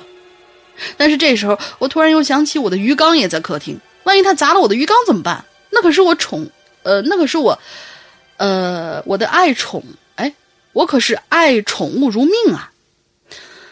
正在这么想着，我就听到了一阵砸玻璃的声音，因为鱼缸的玻璃是特制的，很厚，只砸几下是砸不坏的。这一下可是把我惹火了，直接开门冲出去跟他打。一番拳脚加撕扯之后，我把他推出了家门，把门反锁。而难以置信的是，这一次，我梦里的门竟然能锁住了。嗯，只不过那个人在门外头仍然不罢休，还怪声怪气的叫着：“开门呐，你开门啊！”还拿着不知从哪儿捡来的钝器一类的东西在那砸门。啊，看这架势，就算是门锁住了，也坚持不了多久。我就赶紧拿起手机拨幺幺零，但是很奇怪，无论我怎么按的三个简单的数字，总是按不出来，不是按成幺零零，就是幺幺零零，再不然就是乱码。不是，你你你别笑，你别笑，这种这种情景我遇到过，就是。在梦里面，怎就是很简单的，我很熟悉、倒背如流的那种数字。我想在手机上或者在电脑上什么直接打出来，怎么都摁不对，就越急越出错的那种。他说是，反正再不然就是乱码，越急越出错。我按耐住自己的恐惧和怒气，认认真真的摁下了幺幺零。哎，总算接通了。电话那边是接线员刻板的声音。你好，幺幺零，请讲。此时外面那个人还在砸门，我怕他听到我报警就跑掉，于是就退回客厅中央，压低声音说：“哎，哎，有个陌生男的闯进我家里砸东西，我把他推出去了。他还用用钝器砸我的门。我家的地址是某街某号某单元，请你们。”可是我刚刚说到这儿，电话那头的接线员突然就咯咯咯的笑起来。他笑得特别的开心，一边笑还一边用很戏谑、尾音上扬的语调问我：“哟，你那那么危险啊？是吗？”哈哈哈哈就在那一直笑，我就愣住了。我说：“我没开玩笑，是真的有危险。”电话那边笑得更厉害了，还模仿我的语气说：“我没有开玩笑，是真的有危险呐！” 那么危险吗？是真的吗？你现在是不是特别的害怕呀？我靠！我听得身上一阵鸡皮疙瘩，赶紧就把电话挂了。就在我打电话的这一会儿，门外已经没有声音了。我愣在原地，回想刚才发生的事儿。我莫名其妙被人倒挂起来，有人跟我吵架，有人砸我东西。报警求救还被人耍，我靠！我真是越想越气，直接抄起东西打开门冲出去想拼命，却发现楼道里头根本没人。难不成那家伙跑了？就在这个时候，邻居家开门了，走出一位大哥问我：“咋的了，兄弟？”我看到来人了，就跟他求救，就说刚才有人要闯进我家，然后现在跑了，说不定一会儿还得回来。呃，但是我电话出问题，拜托你帮我报个警。那位大哥听完，拿出手机摁了几下，接着就开始对着我开始录像，一边录还一边嘿嘿嘿的笑起来。这一下，我心里的恐惧彻彻底底的化成怒气，感觉脑袋都要气冒烟了。我深吸一口气，刚要大吼，然后我就醒过来了。总之啊，做完那个诡异的梦，我醒来之后缓了整整一上午。不过从那之后，我就再也没有做过关于门的梦了。嗯，但也说不定，未来也许还会有续集。再说一个短一点的吧，我呢有的时候会梦到自己在学飞，就是走在路上，然后努力的扇动两只胳膊，然后就会轻飘飘的飞起来。呃，我我小我我小的时候第一次看那个，呃，不是超人啊，女超人。女超人有个电影版，很老的那个。我看那个电影之后，我就有好一段时间就在梦。我说心心想，我要是摆出那个 pose，会不会也能飞？啊，我是真的飞了啊，但是不是那种鸟类或者虫类的需要有翅膀，我就是跟超人一样，我就是一想飞我就能飞起来。哦，在梦里头，嗯。然后有的时候呢，只能稍微在十几米的半空滑翔一段；还有的时候会彻底飞在云层之上。我还记得有一次，我飞得特别的高，头顶是漆黑无边的宇宙，周围是大气层那条耀眼的蓝色弧线，脚下是云云雾覆盖的陆地和海洋。本来我觉得能飞起来看看城市风景还挺开心的，可只不过到了这种高度，我忽然就开始害怕了。可越害怕，反而越不受控制的往上升。就在我快要崩溃的时候，头顶忽然就碰到了什么，还发出类似电流的声音。这个声音只存在了很短的时间，但就在这个时间里，我看到我眼前的世界突然就变成了一堆透明的立方体组成，而且带有奇怪纹样的金格。这个景象一瞬间就消失了。嗯。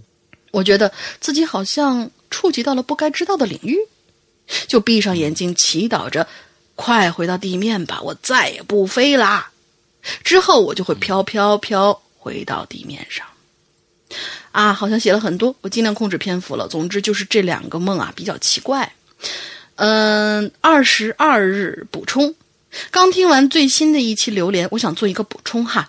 最近几个月，我在各个网络平台关注创作者们，无论是视频、音频、小说、漫画，他们的作品都有不同产程度的被删减。而我自己准备了两年多，写了大半年的一篇小说，不涉及成人话题，也不谈政治，仅仅是内心成长的故事，也被某个平台悄无声息的屏蔽了。估计如果想要解开屏蔽，做法肯定是删删删，改改改。本来我写的故事就是自嗨用的，所以也懒得投懒得投诉。但是听完石阳哥在节目里说的，我觉得真是找到共鸣共鸣。任何事情的发展过程总会有起起伏伏嘛，不可能只有好事发生，而且遇到坏事说不定还是一个升级考试呢。所以平常心对待就好。就这样啦，以后有空还会来留言的。哎，你把你那作品发给我看看呗。啊，不管它是不是我们我们会用的作品，但是说不定就就用了呢，也说不定。所以说，你虽然说写的是内心成长的故事啊，但是我们看看，如如果你不涉及到成人话题的话，哎呀，可惜了啊！不是什么鬼？那个，对对，你你你你你发给我看看好吧？啊，你发给我看看啊！你你可以发到那个邮箱里边，就是鬼影人间艾特新浪点 com 那个邮箱里面去。就可以了，好吧？哎，发来。对，我们的邮箱地址是不会改的，而且好像应该改不了。对，嗯嗯嗯。琥最后一个啊，琥珀梦魂梦，琥珀魂梦。呃，石阳哥大玲玲，你们好，我是潜水多年的老鬼友了。呃，碍于自己神经大条，自觉没遇到什么光怪陆离的事情，所以一直处于吃瓜状态。可是呢，就在多年前，还是一字觉梦的那个话题。括号好像是啊，没过多久，那阵子我老是梦到各种有意思的梦，想说有机会写给大家看，结果一等就几年。我也是刚听到呃留言的更更新更新才赶过来看能不能赶上末班车。我是恨不得天天睡觉都做梦的人，但是呢，像这次。这样能梦出一个故事背景有完整结局的却很少。话不多说，故事开始。P.S. 不要在乎逻辑，不要在乎逻辑，不要在乎逻辑。就是咱这个故事肯定没逻辑啊。嗯，做梦基本上都没什么太多的逻辑啊。对，人说这对对，人说刚一都都飞了，你这还就是说，我进了一所高级学校，应该是大学。这大学呀，要穿过一个地下岩洞才抵达，才能抵达。这所全封闭学校是在一个孤岛上与世隔绝。金蝉脱壳之琥珀魂梦。哦，他是从岸这边进一地下道，就是海下通道，完了到那个岛上才能进这个啊。这个学校打着贵族学校的招牌招生，舒适的学校生活环境以及优秀的师资，但其实里边规矩非常之多，还是军事化管理。学生为了购买昂贵的设备和供养老师们奢侈的生活，呃，没钱了就体罚学生。啊，嗯，对，你的你你回去啊，你再看一下你自己写的文章的这个是是有病句的啊，嗯。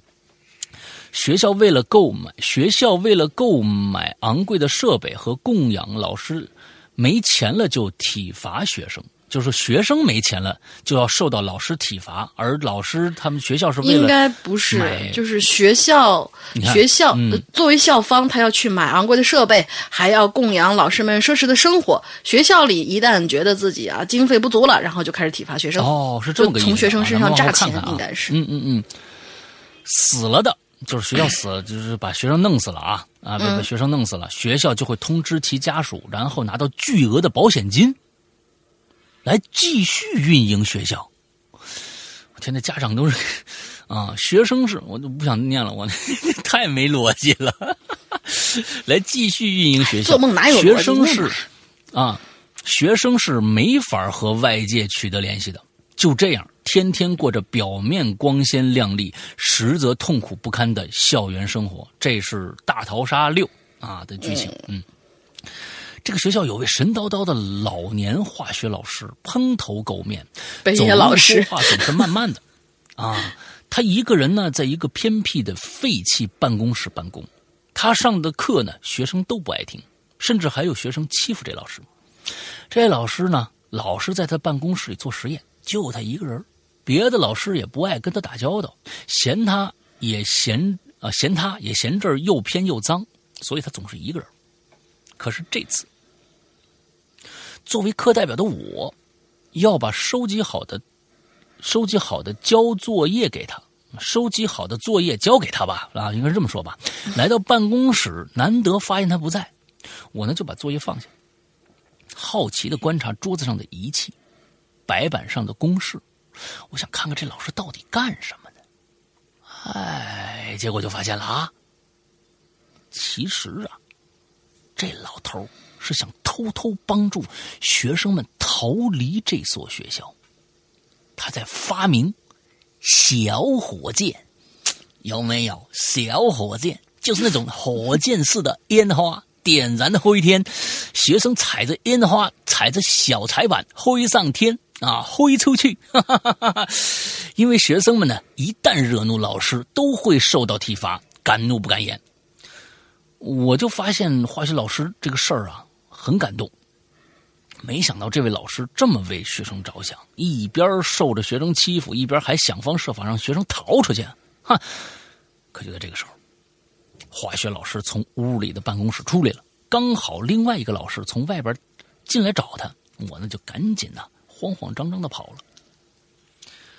之后再去交作业，我就偷偷问他这事儿。然后呢，我跟我三两个朋友决定组成小组啊，轮流协助这次计划。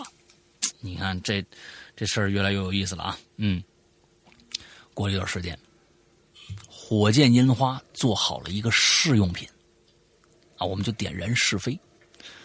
这火箭啊，就把那天花板都钻穿了，像电钻那种一样。哎呦，可把我们兴奋的呀！我计划就回去准备好行李，就出发了。我们在教室集合，有俩人呢。我觉得这这这得配点音乐，要不然这，对，这这这这故事挺挺有意思的。那我们就这这有俩人呢，已经抱着火箭准备起飞了，对吧？他们催着我赶紧赶紧上去呀，是不是？我犹豫了一下，想说不能就咱们几人逃啊，对吧？咱们要计划让整个学校的学生都得逃出去啊。旁边我这几个哥们呢也赞同我的意见，啊，就又下来了，啊，还带下来事儿呢，啊，这个可这事儿呢还是惊动了别的老师。我们躲躲藏藏，外加同盟的学生和那位化学老师的帮助掩护，最后再次在班里集合。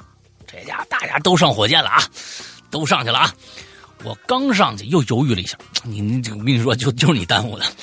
啊！我又犹豫了一下，我下来了。我我我还特别煽情啊，在黑板上写了谢谢你某某老师，就是那那那那个化学老师啊，某某老师。就你把老师给卖了是吗？本来人家学校不知道是哪个老师，就是研究了这个火箭，把人学生们全放跑了，结果你把人家给卖了，这可还行。然后呢，我就登上火箭和大家一起挥出去了，你知道吧？最后我们出去，大家得到了解放。我来到我熟悉的高中啊，班主任呢来迎接我。说这次行动是我组织的，并表扬了我。嗯，后来我就醒了啊啊！对你，你就是为了老师表扬啊。后来我就醒了，想想我在黑板上写“谢谢你某某老师”，虽然我不知道那位老师后来怎么样了啊，但我在梦里清楚的知道，我想留下感谢的话，但是那位老师已经再也看不见了。哎，这个化学老师的名字我在梦里头是记得的。清楚的写下了名字，但是醒来之后一点儿都想不起来了。正常，并且这个名字呢，并不是我现实知道的人名。一般梦的人物啊，场景都会跟现实有映射，但是很神奇。这个梦除了我最后我回到了我高中的和我班主任是现实认识的，前面的篇幅都是凭空出来的。哎呀，最后呢，我说一个我至今为止经历的最恐怖。绝对不想经历第二次的经历吧。有这么一次，我把工作带回家加班到深夜，啊，伸了一个懒腰，不是生了一个懒腰啊，伸了一个懒腰，终于做完了，拖着疲惫的身子去床上躺着，就在说刚睡着的时候就醒了。没错，我梦见了加班，于是我又拖着疲惫的身子起来去上班，整个人都不好了。哦，好吧，就是他，他梦到了自己加班 啊，完了之后起来还得上班，呃，就上了两次，太亏了啊。好了，好像字数严重超了，不知道能不能被读到啊。我也有记梦日记的习惯，我这还有几个没结局的小短片，实在是不合适，吊大家胃口就没写了啊。废话到此，我去吸猫了，大家拜一拜，拜一呀。拜呀啊，拜拜拜拜啊，拜拜拜拜啊，拜拜。OK，那我们今天的这个基本上也全都结束了啊，就是所有的。那么还是要跟大家说，就是说，嗯，大家。一定要呃加入到我们的这个，还八月份马上就到了，我们这个八月份就结束，八月十号就结束了我们的这个征文大赛。在这个之间交稿的同学呢，还有还是有希望的。不过呢，你觉得你八月十号交不了稿，你也接着写啊，你也接着写。我们其实这个征文的这个事儿呢，其实我们并不是在征文季这个这个时间内段内只在这时间段内搞。但是你如果你同时在平时的时候也给我们传过来你的这个文章的话，我们也一样会。会会去看，会去收，好吧？嗯啊，就大概是这个样子。OK，我们最后再说一下我们的呃会员制。会员制现在其实我们只有通过 APP 才可以购买我们的会员。那么现在安卓和苹果都有我们的这个 APP 下载了。那其实苹果的很简单，App Store 里面搜索“归隐人间”就可以搜到我们。那但是这个安卓的话，需要啊，需要就是说大家。呃，你先在你的那个手机的那个、那个、那个呃商城里面看看有没有，如果没有的话，去下一个豌豆荚。这样的一个应用商城，嗯，下了这个里面一定是有我们的 A P P 的，搜索“归隐人间”就可以搜到了。那么其实，在我们里边有我们往期的各种各样的节目，有免费的，呃，同时在我们的 A P P 里也有影留言和这个影留言和这个奇了怪了，就是过去的《归隐在人间》都有，在我们的 A P P 都可以收听啊。之后呢，呃，还有一些免费的一些故事供大家可以去听，呃，之后剩下还有一些往期的我们付费的节目可以大家购买，最关。关现在是有我们的会员制，我们的会员专区。那么会员专区里边呢，嗯，我们是专门为会员准备的内容。就是说，大家进到这个会员专区里面才能听到的内容，其他的位、其他的任何平台我们是不放出的。这个内容里面包括我们现在前一段时间正在热播的这个《长安十二时辰》的我们的呃有声版一百零二集的有声版。其实买这一个，其实就就赚回票价了。我们一年的会费是两百三十八元啊。这里边在会员专区里面还包括各种各样的呃。正在更新的一些故事和更新完的故事，那么这些都是会员独享的。比如说，呃，会员这个《长安十二时辰》是我们会员独享的，还有过去的龙陵的这个河神，还有现在正在啊，就是就是把龙鳞搞得就是啊七荤八素的坏小孩啊，大家都非常开心的坏小孩啊。完了之后还有我们直播的所有的录音剪辑全部在里面，包括我们的高智商犯罪的二三。啊，这三四三四，完了，包括对三四，因为高智商犯罪是一个我们一直是一个经典系列啊，大家很多人就想说，能不能再继续播完？我就把三四也做了，但是只在我们的会员专区里面放出。是的，还有嗯。还有大玲玲现在直播的，我要我在泰国卖佛牌那些年啊，这个也在我们的会员专区里边放出录音剪辑，还有在什么屌丝道士啊，什么各种各样很多很多的东西，全部只是会员独享。记住，会员独享这些东西，呃，请大家去。如果大家就是说现在购买上遇到一些问题，我推荐大家所有的苹果用户还是要加一下上面这个这个微信号啊，鬼影会员全拼。这样的一个微信号，因为苹果毕竟它要拿走我们苹果和安卓的售价是一样的会员专区，但是苹果要拿走百分之三十，所以我们建建建议大家就是这个呃可以苹果用户啊能让我们多挣一点多挣一点，就是加一下这个会就加一下这个微信号，我们会通过呃比如说微信支付或者支付宝支付完了之后来给你加会员，人工给你加会员。嗯，对，完了，这个安卓就可以直接购买啊，直接购买，安卓可以直接购买。但是如果你因为现在我们不支持微信支付，所以你没有微信，只有微信支付的话，你可以也可以加那个。呃，刚才我说的“鬼影会员全拼”的这个微信号来进行支付，嗯，剩下的所有的这些支付的同时，如果你是会员了或者还不是会员，通过这样的一个方式都可以进入到我们的 VIP 的群里面去，跟大家每天讨论一些热火朝天的事情。OK，大概是就是这个样子。啊，大玲玲还有什么啊？对，进群密码是什么呀？进群密码就是今天我们的船员拧牛年同学说那个小船。发回了一道回波，这个回波有一个特定的英文，一个应该是英文缩写。这个英文缩写是什么？四个字母。嗯，老大有念到。嗯嗯，OK，好吧，那就这就是我们今天的全部内容。祝大家这一周快乐开心，拜拜，拜拜。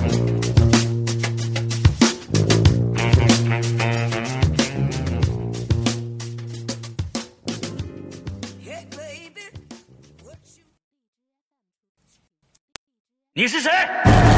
听说十三号楼四零三晚上闹鬼啊！经法医鉴定，死者胃部发现一个 U 盘。识文者，灵魂到底是能量，还是一个你看不见的实体呢？这一切都是你家的猫在作怪吧？断字者，有鬼！我在这儿呢。识文者，谁是识文者？别犹豫了，那个女人根本不是你的妻子。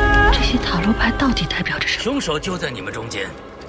而且是两个人共同制造了这起谋杀。食文者会吃掉断子者，这不是一个传说吗？只剩下三十秒了，我问你，你到底选择哪一个？断子者的由来真的跟上古神话有关吗？来不及了，时间一到，我们将吞噬一切，快跑啊！是不是你的？只有找到真正的断子者，你才能解开这个谜。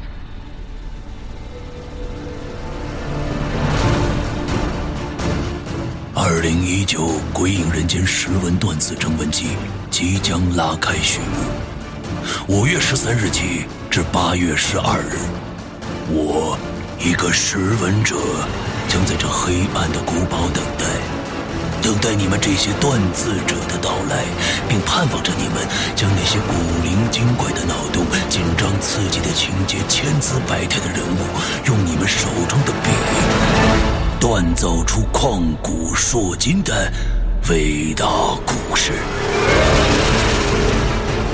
我知道你们在等一个机会，而我一直在等你。二零一九《鬼影人间》识文断字征文季投稿，请发送至邮箱鬼影人间艾特新浪点 com。更多详细咨询，请关注“鬼影人间”新浪官方微博置顶帖。